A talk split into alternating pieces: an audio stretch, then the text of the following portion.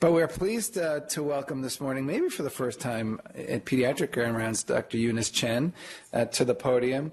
Um, Dr. Chen is a native of Rhode Island, but completed undergraduate, MD and PhD, MD PhD training at Stanford University School of Medicine, along with her surgery internship and otolaryngology head and neck surgery residency continuing in Stanford.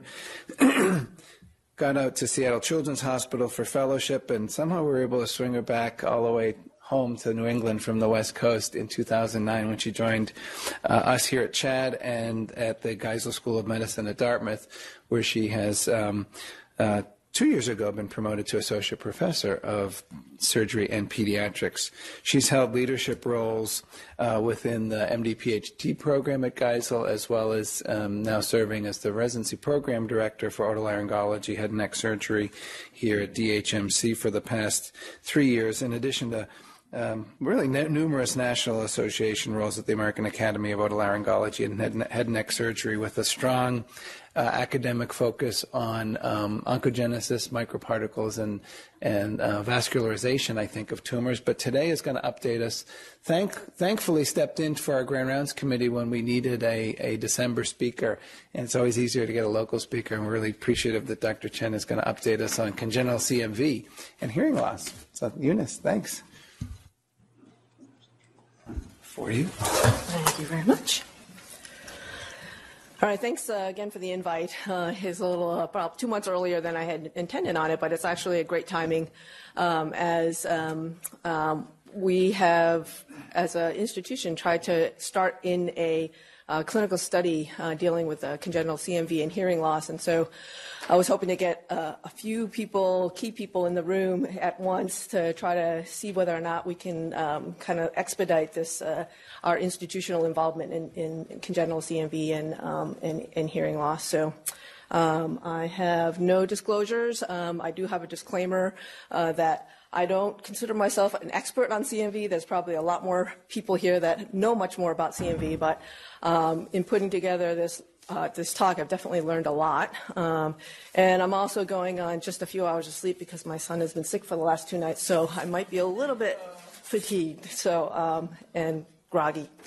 Um, so the objectives are uh, to review CMV uh, and uh, congenital CMV-related hearing loss, uh, to review the diagnostic and targeting screening for C- congenital CMV, try to understand the treatment, the management of the uh, of this um, entity, and then um, uh, kind of learn a new diagnostic paradigm in terms of hearing loss and how to include congenital CMV testing within this paradigm for diagnosing hearing loss.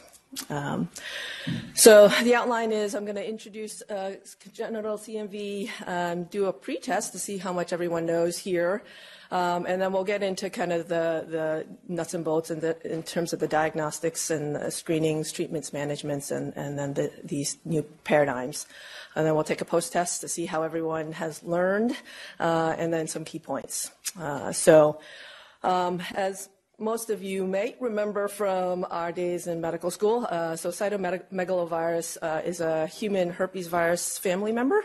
Um, it's a double-stranded DNA enveloped virus, uh, and it's very common. So when you look into the population, um, you know, over 50% of uh, adults will have CMV, uh, and no, not even uh, ever know it. No, no problems. Maybe had a little bit of upper respiratory. Uh, and then in young kids, it's also pretty prevalent. Um, as you start to pick it up, daycares and things like that, um, you start um, acquiring it.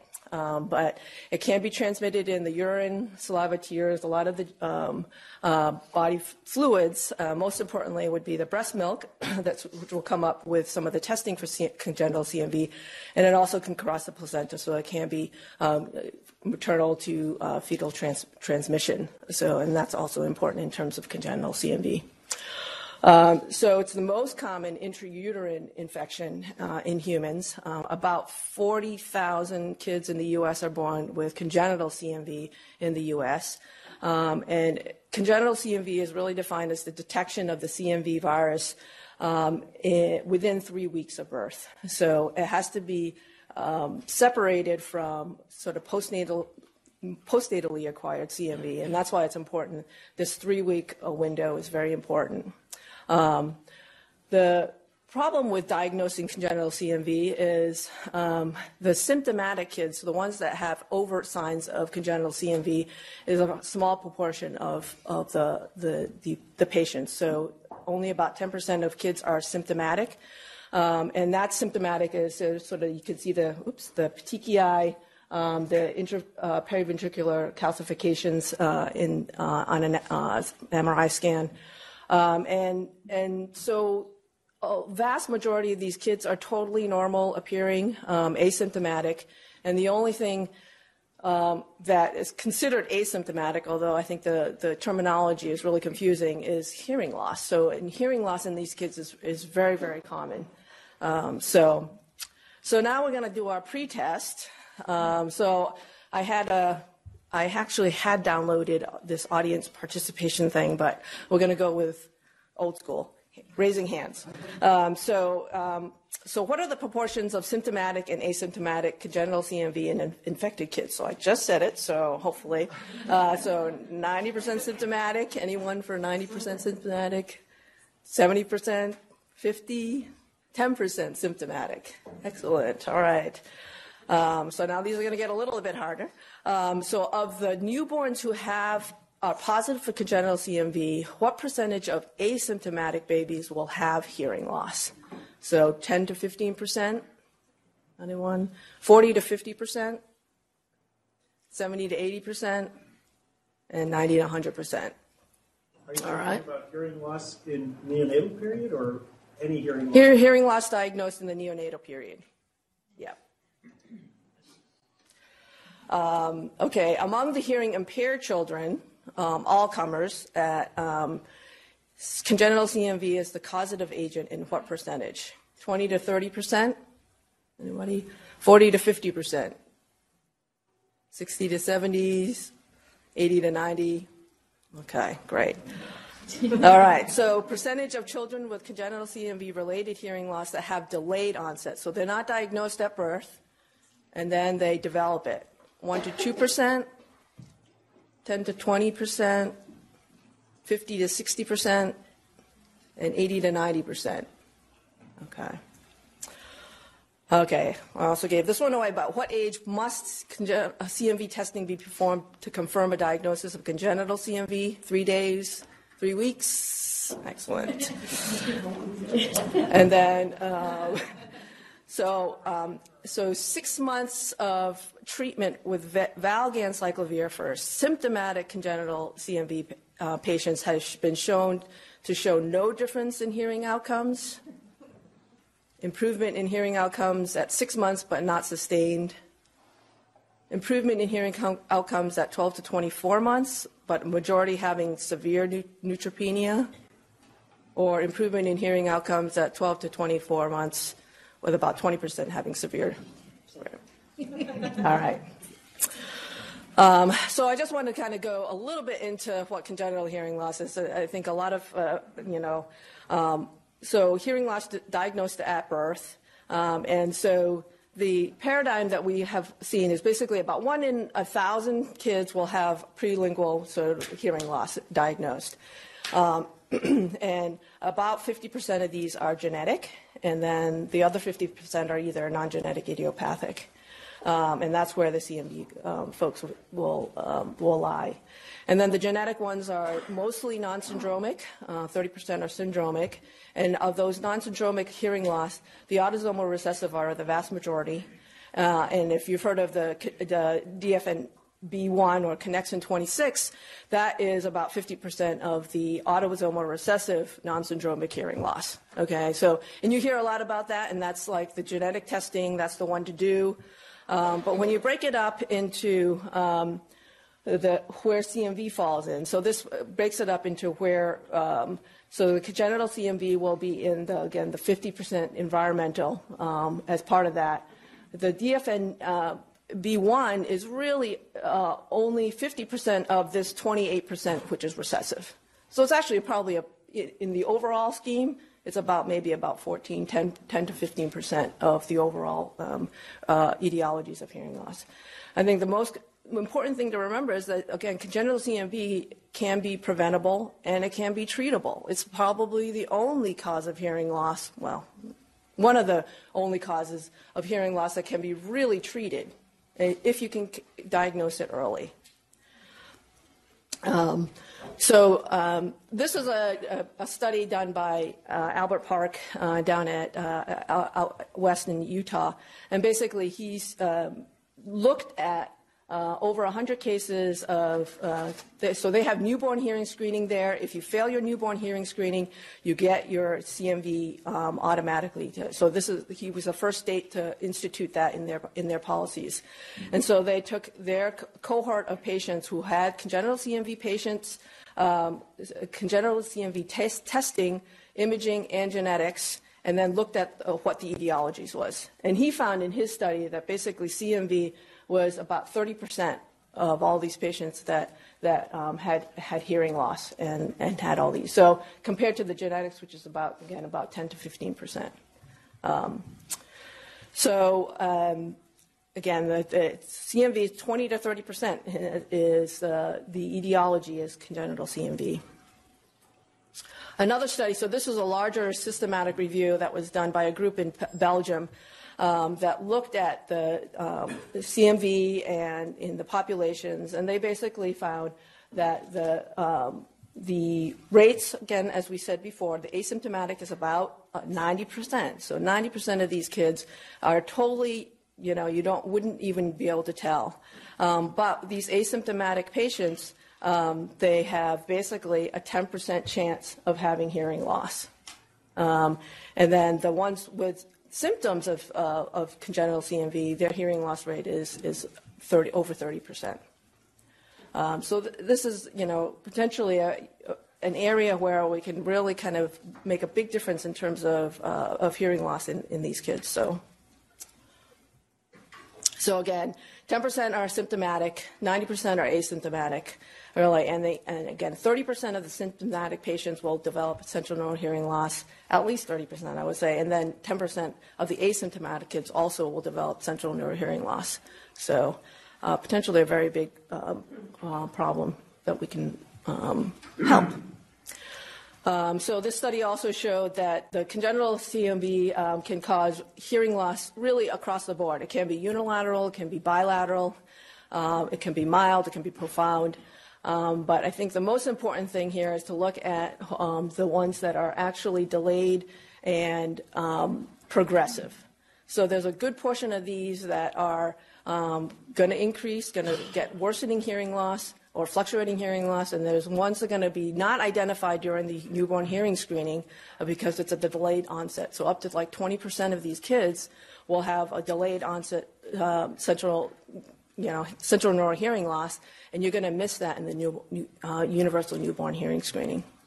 So just a little bit. So the new, universal new, newborn hearing screening, really, the paradigm is to try to get the screening done within the first month of life, right? And then to confirm that with a diagnostic test from the, our pediatric audiologist within three months, and then an intervention by six months. So that's the kind of the goal of, of the, um, the universal hear, uh, hearing screening um, and then early detection um, and uh, intervention uh, programs. Um, so when you look at the congenital CMV, so if they're failing their universal newborn hearing screening program, and the paradigm for that is again to try to get the retesting in three months. That's going to be too late, right? Too late for this congenital CMV folks um, if you don't get that testing within that three-week period. Um, and so um, and this, you know, kind of points that out. So, you know, the, you go through the universal screening, great. You know, you don't, you pass. If you refer, the time is ticking, basically, to be able to get this diagnosis. So, in terms of diagnostic, what, what, what can we do? Um, so it's a, a, culture, or now more, more commonly PCR. Cultures generally take uh, longer, um, and then PCR we can get um, uh, pretty quickly and from the blood, saliva, or urine. Most of the time, um, it's get, getting from the saliva. It's obviously most convenient.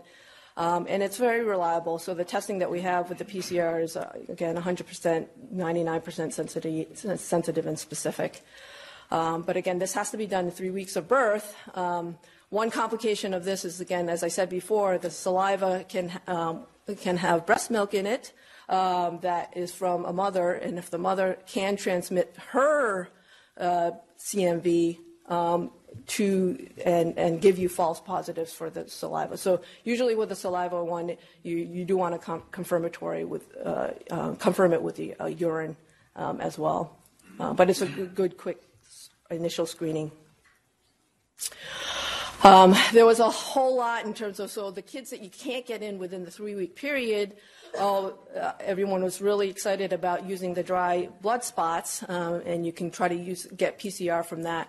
Um, and there was some good data, but more recently, um, in the most recent study, this was done just earlier this year, were published earlier this year, that the sensitivity and specificity, is not great. So 42% sensitivity and 73% um, specificity. So um, so now, you know, we're looking at different things in terms of we can't sort of rely on these dry blood spots um, to make these um, after three week kind of diagnosis of congenital CMV.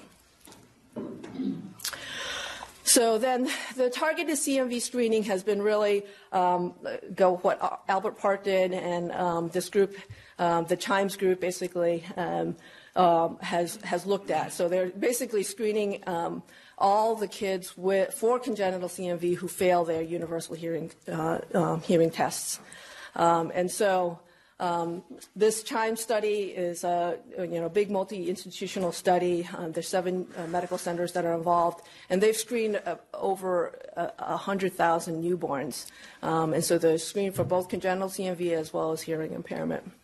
Um, and so this, um, basically, this study showed that uh, the, the CMV positive, uh, the patients who were um, CMV positive had a much higher rate of failing their newborn hearing screening or being referred on their newborn hearing screening as opposed to those uh, that were CMV negative. And that was across the board in whether you are in the well baby nursery or in, in, the, in the NICU. Uh, but you can see in the NICU the, high, the much higher rates um, because of their additional risk factors for, for hearing loss as well. Um, one important thing also that came out of this study was yes, you basically can pick up 57% of, of uh, the hearing loss, but you're missing 43%. So 43% of these kids with hearing loss pass their newborn hearing screening. So that's quite a quite a few. So those are the ones that are going to be developing their progressive the progressive um, um, or delayed onset hearing loss. So that you're missing it on that newborn hearing screening. So again, so about 7% of the CMV positive patients didn't pass their newborn hearing screening as opposed to only about 1% of the CMV negative ones. Um, and then the ones who failed, the CMV positive ones who failed the newborn hearing screening, um, they, the further diagnostic testing confirmed that 65% of them had newborn hearing, uh, sensorineural hearing loss. Um, and then um, the, the, there's a proportion of those CMV positive infants who passed their newborn hearing screening, um, and that, then their hearing loss was confirmed later. Um, uh, so, um, so these targeted CMV screening programs have started uh, popping up around the country. So Utah was the first, and then Iowa and, and Connecticut also have them. Um, and then uh, other states also have sort of just required education of the public and professionals in, in uh, seven additional states. So there, it's growing basically in terms of trying to get this as part of the routine. Um, you fail newborn hearing screening, you know, you get your CMV testing. And we, will pick up more patients. And, and the studies by Dr. Park basically show um, that if they do the um, the congenital CMV testing, it, it, gets patients in to get into that that paradigm, gets them in be, between before that 90 days, much earlier than if they hadn't had this congenital CMV screening and a failed newborn hearing t- test. They're they're just the, people act on it, which is which is also important. So in terms of treatment. Um, so ganciclovir has been tried in terms of, um, uh, of, of, a treatment for these uh, infants with symptomatic congenital CMV.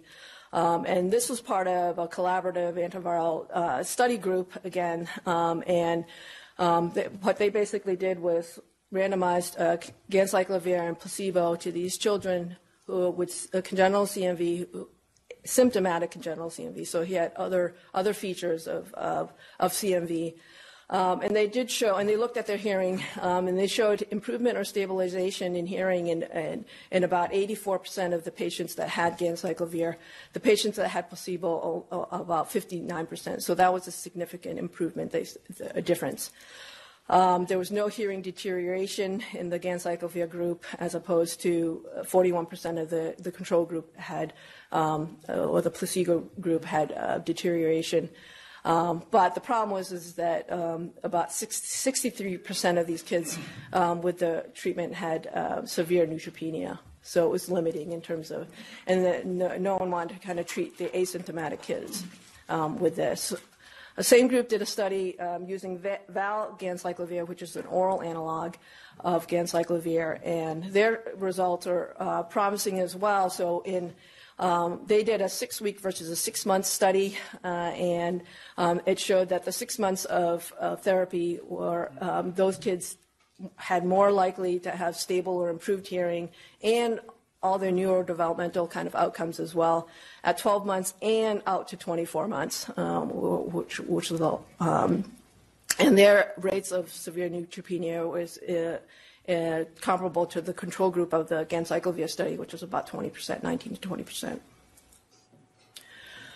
Um, so this is a, the clinical study that we're, we're trying to um, gain participation in. And so this is done by, by Albert Park um, and really looking to see whether or not we can treat asymptomatic. So essentially the kids with uh, uh, hearing loss um, with, uh, with uh, valganciclovir. Um, and um, the, I guess the humps in this road, uh, as we've been trying to get this on, get our site online, is basically kind of getting this the the CMV testing within that three week period um, before we can, can be randomized whether or not we get um, the valganciclovir. So um, that's something that if there's anyone out there, uh, we love to kind of get your input in terms of how best we can kind of get that done. Um, there are groups that do it from the at the well, you know, the the right when they're born. So they fail the newborn hearing screening. Whoever's doing the newborn hearing screening, if they fail, then they swab the swab the cheek, get some saliva, uh, and that's how a lot of groups do it.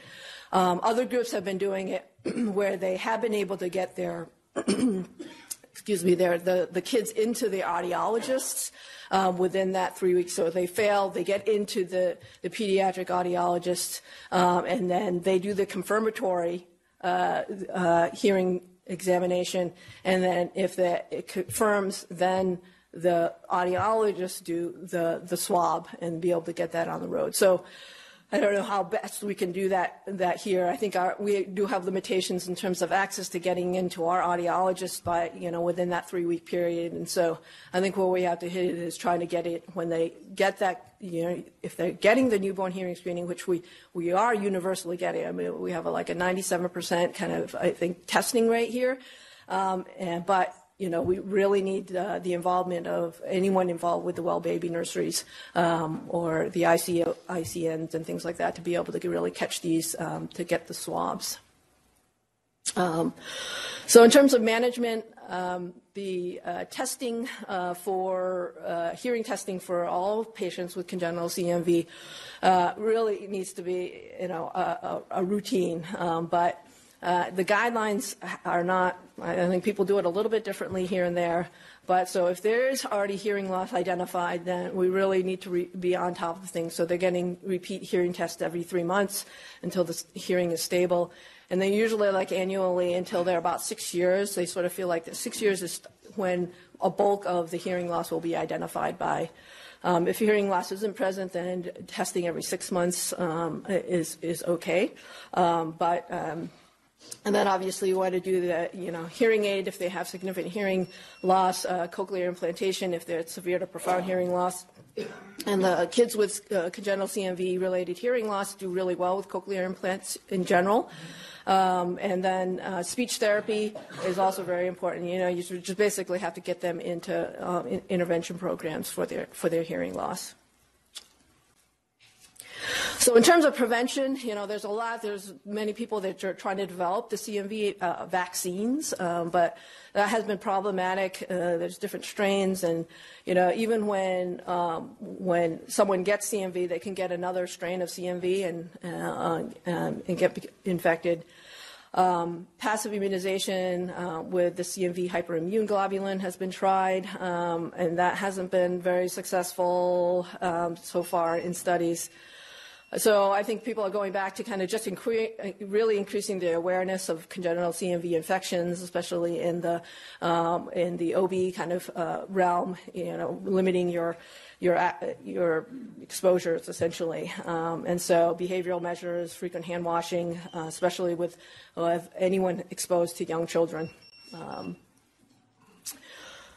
so you know, this is a uh, a paradigm in terms of diagnostic uh, diagnosis of hearing loss uh, or etiology of hearing loss that Dr. Saunders and I put out you know, three, four years ago now.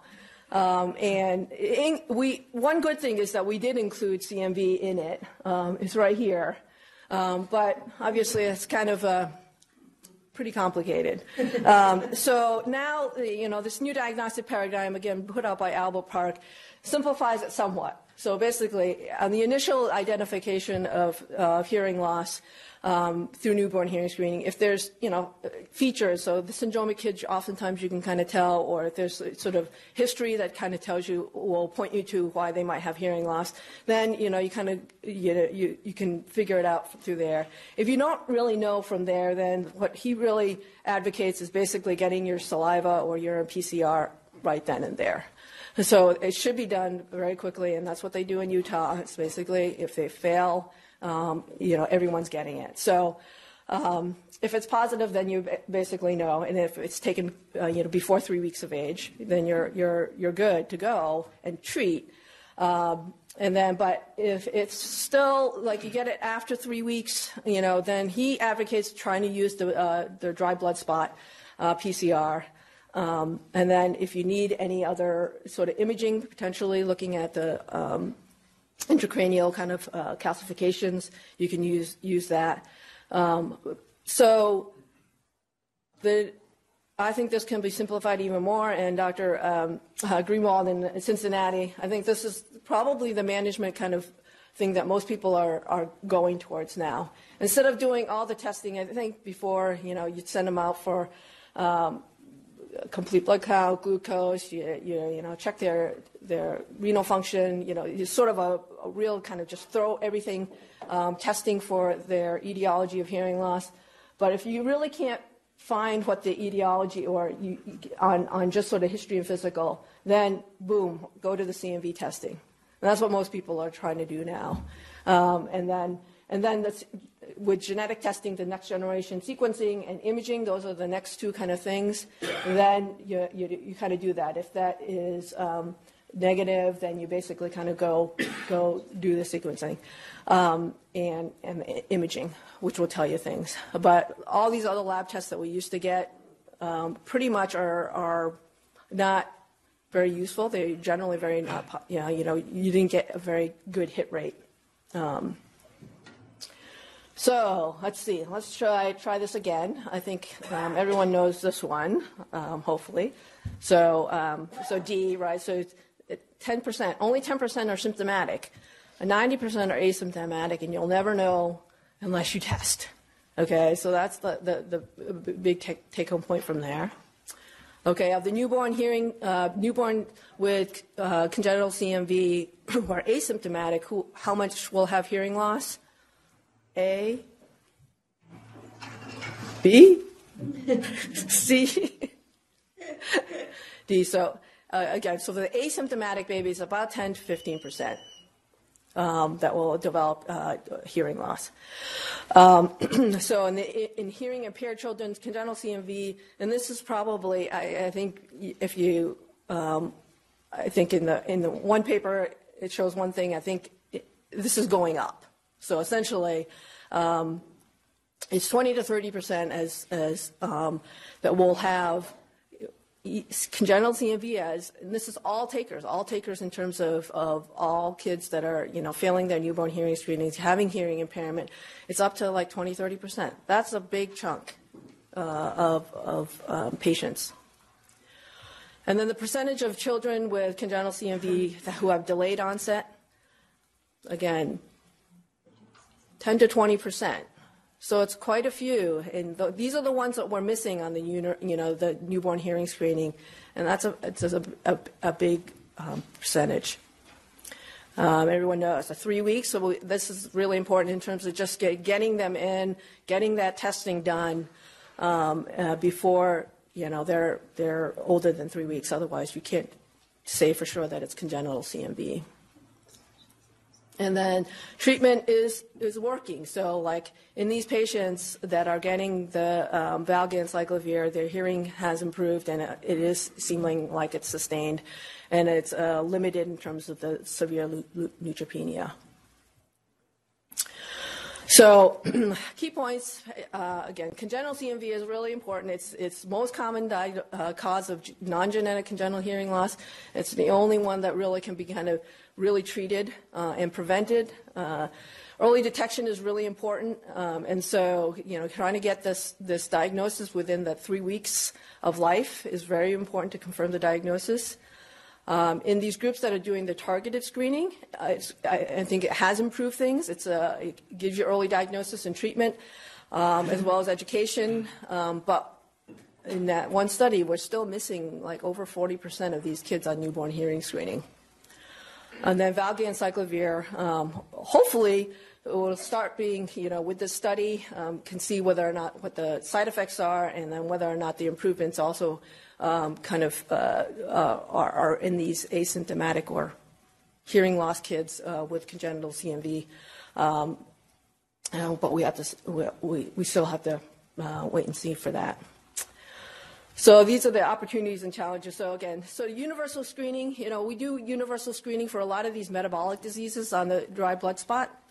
You know, I think if you looked at the numbers, I think hearing loss related to uh, the uh, congenital CMV is probably a lot more uh, prevalent than, than a lot of these metabolic screenings. So why not include that in, in the universal, you know, um, screening uh, uh, for newborn screening? Um, the identification of these ones that are delayed, um, I think, is really important. Like how how we can ca- make sure that we catch these kids. Um, so even though they don't, ha- they pass their newborn hearing screening, um, if they're having any difficulties, you just have a have, have a high index of sus- suspicion if you see these kids to get them in for their hearing tests. Um, and then these treatment for these asymptomatic kids, asymptomatic meaning you know kids with a hearing loss um, you know, whether or not that, that's going to be um, effective um, and the side effect pro- profile will be low enough that, that uh, these kids will, we offered it. Um, and then what do you do when you identify it also after? So these, the, the treatment with valganciclovir is usually, you know, within sort of the six month of their, of, life. So if you, you're identifying someone really late, say three years of age, you know, what can you do? And so, what are those treatment options for those kids? Um, and so, a lot of, uh, again, opportunities, I think, for research and for, um, for collaborative uh, um, studies um, are, are um, ripe. So, all right, so any questions? And we'd love to kind of open things up for a discussion in terms of how we, uh, you know, at, at Dartmouth could potentially try to get these kids targeted and then potentially, you know, to our audiologists treated, et cetera, et cetera. So, go ahead. Dr. Whalen. Whalen.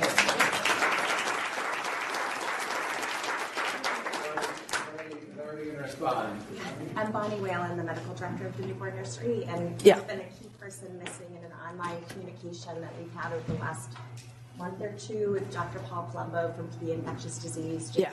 Saunders from ENT, Laura Greer, former resident at APD, Prospecting Hospital, I don't know if she's here.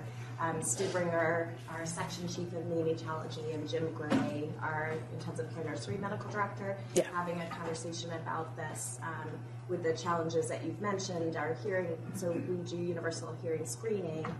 We often have false positives, but that delayed, you know, diagnosis in terms of getting them into audiology in a timely manner is, is a bit challenging. So we've had the conversation about doing um, CMV. We've traditionally done urine CMV, but if there's challenges for getting the bag on the baby.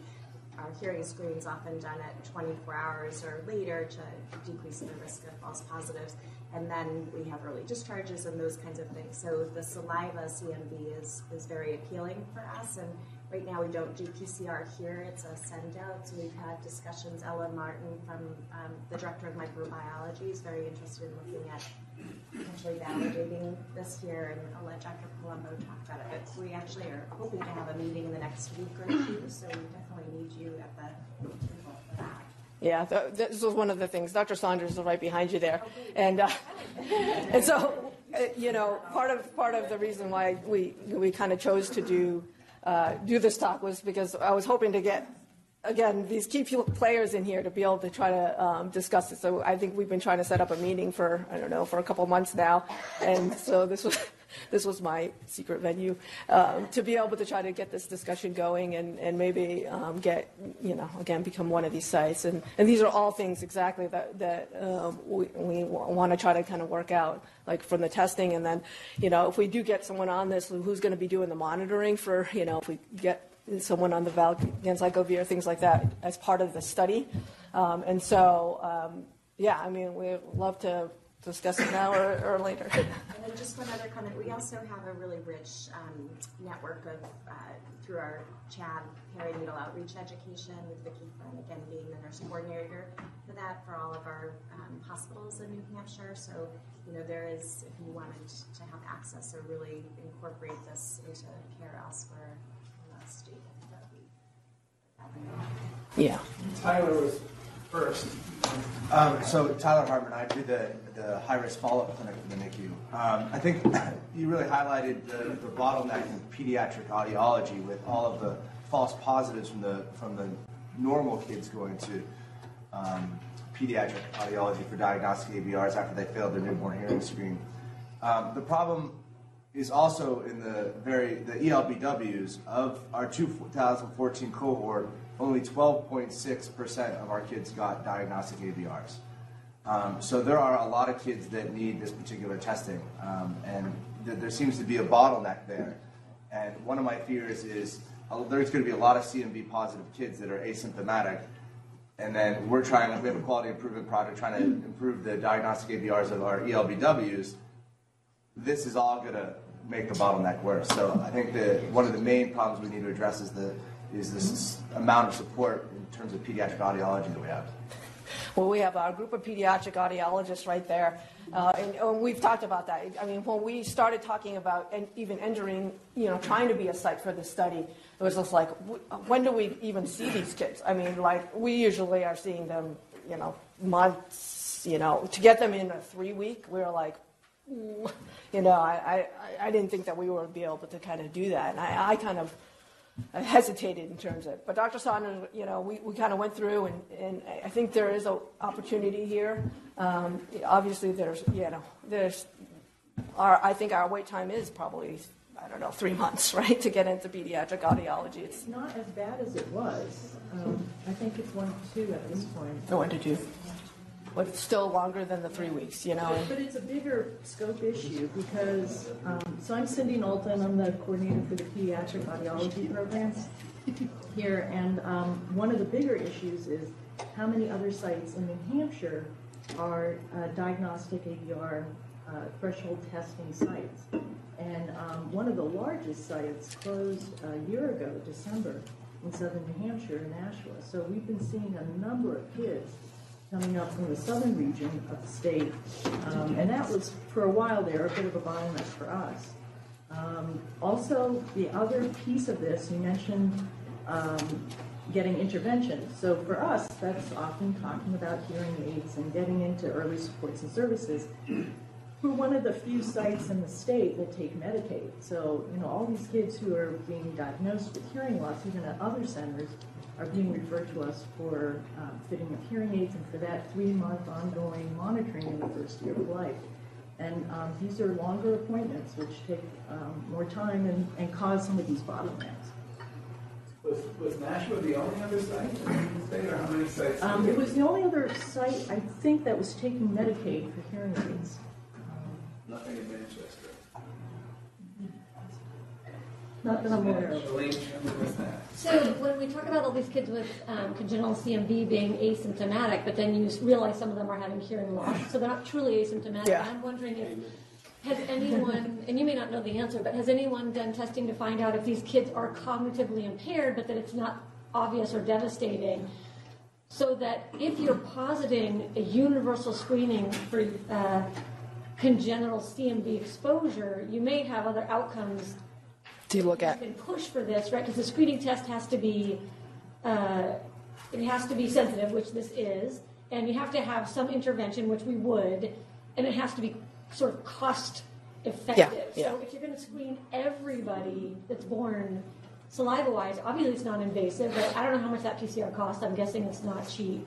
But are you going to have so many kids that have exposure that really don't have, that truly, truly are asymptomatic, that you may be causing more trouble than it's worth? But That- I'm wondering if, because there- was that mention in that one study where was, you know, you're, you're focusing obviously on hearing loss, but they also said that there were some cognitive effects, benefits at the 12 to 24 months as well. So I'm wondering if there is actually cognitive impairment that we're calling asymptomatic. Well, so that's, that's, you know, part of the study in terms of the, the, um, the, the group that we're trying to join is really kind of looking at, because I think these asymptomatic kids are, are, um, there is a, a wide variety in terms of their sort of hearing loss and cognitive uh, function as well. And I, and I think they're, they're getting lost essentially. Um, and so um, I think the argument against uh, sort of the universal has always been that, you know, it's just like how much you're, you know, when you re- break it down, if like if it really is only like 0.5 in a thousand, that you're actually getting congenital CMV, and then the hearing loss is really an, another small set of that like the numbers kind of dwindle down and down. But I, I, I think it's just that the, that it is, you know, the hearing loss is really kind of a, a, a major sort of congenital CMV um, issue, um, and I think it's it's probably underestimated in in a lot of these studies. And the, but prenatal testing includes CMV, right? So you, For- No.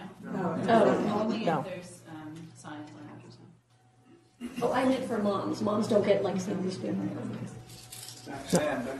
So as we think about whether we should be pushing for universal screening after the failed newborn test or pushing to sort of get kids into audiology a little more quickly, I think it's important for us to understand how good our newborn hearing screen is. And I feel like I've, in, and this question is sort of for anybody who knows about this. And in the past, I've heard that the specificity of newborn hearing screen is actually pretty good, and we shouldn't really be seeing that many false positives. But I wonder about that because everybody sort of said we see a lot of false positives, and anecdotally, I feel like we see more false positives than we are supposed to based on the numbers that are quoted. The, the data that you showed uh, suggests there's a 35% rate of false positive newborn screenings. That you know, tho- all those kids go on to uh, Have to formal develop. testing, and 35% were normal. So it suggests Is that sorry, I missed the beginning. Is that local or is that national data? That's national, yeah. But Or- part of that, I think, Sam, and correct me if I'm wrong, Dr. Chen, is that it depends on what type of newborn screening you were doing, because when Dr. Chen and I were in the Seattle area, most of the Seattle groups were using OAE and not ABR as our screening, and Bonnie, my understanding when I moved here was that we use ABR, which has higher specificity um, than the So do we know how many of those that then go on to uh, more formal testing uh, prove to be, in fact, hearing deficit? That's sort of. We were- wondering if we know our local information about I'm our false allergy positive rates. Yeah, yeah. I- We were just kind of going through this. I don't, Cindy, I don't know if you, so like in, in our institution, we looked at, it was about 1,100 that were screened and about 3% were referred. Is that right? Um, I believe the numbers, I'm sorry. And then those actually that were confirmed, I, I guess we didn't, we didn't finish that conversation yesterday. Part of my interest in this too is just like there's a lot of residents here, and this is good information for us to know as we're doing that screen in the Yeah. newborn nursery. And I think I've always been a little bit unclear on how good the screening actually is, and how to counsel families appropriately when they have a failed screen. And I think we tend to just say go see audiology, but that leaves lots of families with a lot of anxiety. So we ought to be able to sort of tell them what what position that puts them in. I think. Dr. Saunders, was your hand up?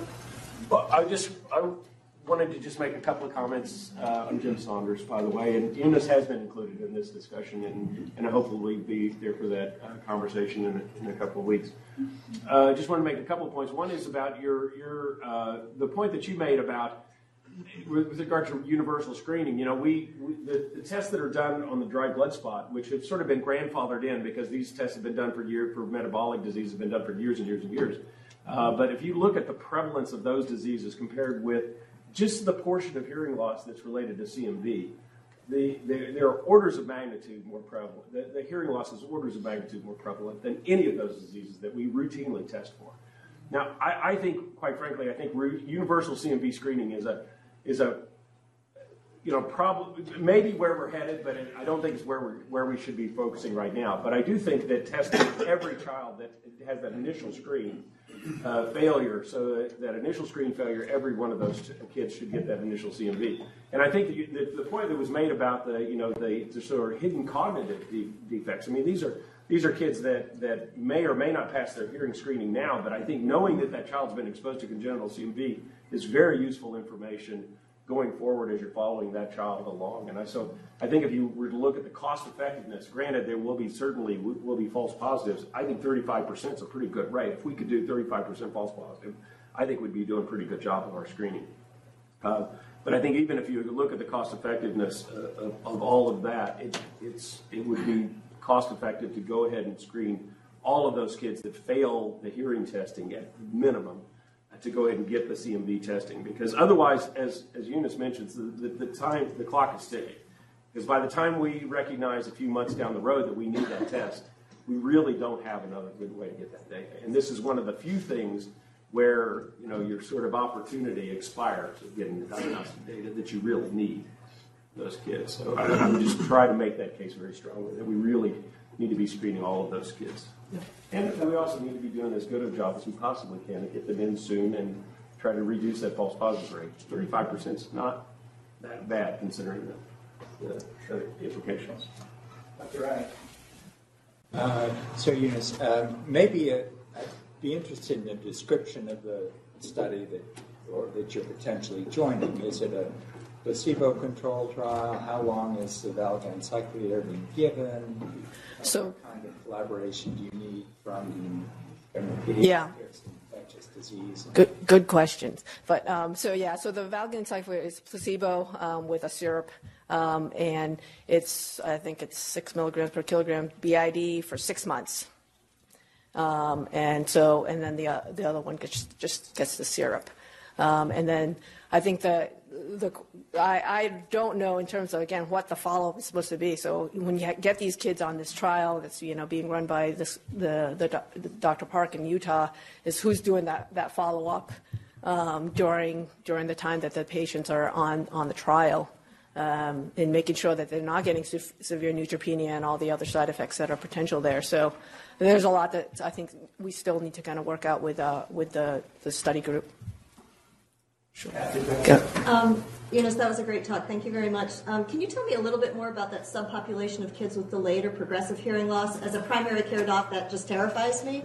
And as you know, I mean, I've been practicing long enough before universal newborn hearing screening. The average age of diagnosis for um, profound neurosensory hearing loss was two yeah. prior to universal newborn hearing screening. So Tell me a little bit more about these kids. So the, the, I think this is a, sort of a growing population. So there was another study, again, by I think it was Dr. Park's group, and they basically showed that, you know, up to probably, you know, even the kids that they went out and followed these kids out to 18.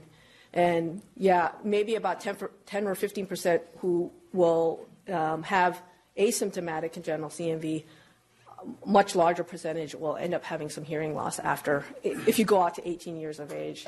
So I think I, think this goes to the point is, that we just need to get that diagnosis of congenital CMV, and then we can follow these patients more closely. I think they all have to be followed closely, and I, I don't think it's just the the you know uh, the ones that have you know any, signs or symptoms. I mean, we, we, really I think all congenital CMV kids should be followed with hearing tests um, pretty much yearly throughout up to eight, you know, 18 really, because they showed that there, I think it was like 30% ended up getting additional hearing loss. And if you really look at the populations, it's just like, it, it you know, it, you can't tell when they're going to get it, and so and they they're oftentimes you know it's we're missing it. You know they're, they're having trouble, but it's like oh, could it be something else?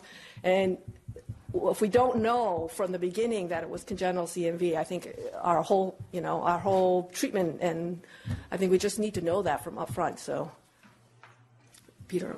So I'm a, little worried about equipoise. I, didn't- I thought you were going to look at outcomes from treatment, but how? I feel like there's a couple of studies out there that are that are, from what I can see. These are asymptomatic. So this study is only asymptomatic. I know, but if, if, I, if I have a kid that it fails an ABR and then is positive for CMV, how am I going to say? I, I feel like it would be hard for me to, to randomize them knowing they have a 50% chance of not getting the treatment that, sh- that there's some good evidence will be effective. So I'm wondering how you can randomize if, if we have some evidence that this is effective in kids that have already been identified as hearing loss on their ABR and positive for CMV. Well, the, the, the kids in those studies were basically on, only the ones that had like all the neurological outcomes, the petechiae, the intracranial stuff. So those are the symptomatic kids. Those are the kids. And that, the question is whether or not the risk benefit profile on asymptomatic kids is worthwhile to be able to put these kids knowing that they have a you know 20% of severe neutropenia and all these other things to, in six, yeah and so I, I think that's that's the impetus for the study is to, the isolating these asymptomatic asymptomatic I think the terminology is terrible but um, these hearing loss kids that have you know just hearing loss as the as their manifestation of congenital CMV How do you get twenty percent severe neutropenia with placebo? That is interesting. They define severe neutropenia. Yeah, what, how do you? yeah I'll, I'll have to re- relook at that study There's a lot of kids out there with an ANC less than a thousand, but So, so ANC less than severe, severe neutropenia in the studies was defined as less than 500, so it's clearly severe. Um, and it's not in the placebo group, it's in the treated group that is experiencing. uh, No, she no said input input placebo group there was nineteen percent. No, that's not true. All right, well. I'll look at the study again yeah Uh, If I could just comment on the study that you're uh, contemplating entering, um, the network that we're now involved with, uh, National Network, looked at that study, and there were some real concerns about it. Number one, it's not enrolling very well at all, for the reasons you might imagine. They're targeting enrollment, in consideration of enrollment, from four months of age to four years. So it's after the point, if this is the same study, No, that's a different, this is a different study. It's, it's up to uh, five, uh, I think it's five months in this study. from birth to five months? Yeah, Okay. birth to five months. There's another study that's trying to get at. I think that's an Alabama study, maybe? I, I think it's from four months to four years. Okay. We've just looked at this study. So first of all, you wonder if they're going to get any useful information out of the study at the end of the day, uh, comparing a, a child who's four years old with congenital CMV versus one with four months. And then all the sites are having the problem that you just elucidated, that is, how do you make the diagnosis of congenital CMV in a kid who's already out of the three-month period? Yeah. And one of the ways to do that is to go back to the Guthrie cards, and those are very hard to access for Mhm. most of the sites. So that, that study is really having some problems, and it's uncertain whether it's going to get to the endpoint that they want. And that's what we need. Uh, the conundrum for clinicians and for the guidelines group is what to do about these truly asymptomatic kids. Should we be treating them when we make a diagnosis of congenital CMV? Yeah. balancing that against a 20% rate of neutropenia, which is self-limited and will go away when you stop the drug, but you've got to monitor those kids.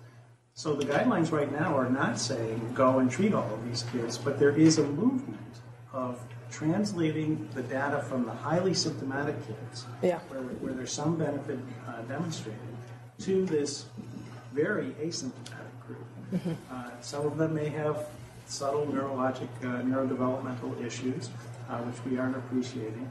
So there's real temptation to treat, but we don't have the evidence base to support that. Yeah. And it's uncertain whether that evidence base is going to materialize. So, I this has been as Thank you. Thank you, no, definitely. I would imagine you'd, you'd welcome anyone who's interested in this study to, to come down and indicate same. So, Thank you. have a and hopefully tomorrow evening. We were talking-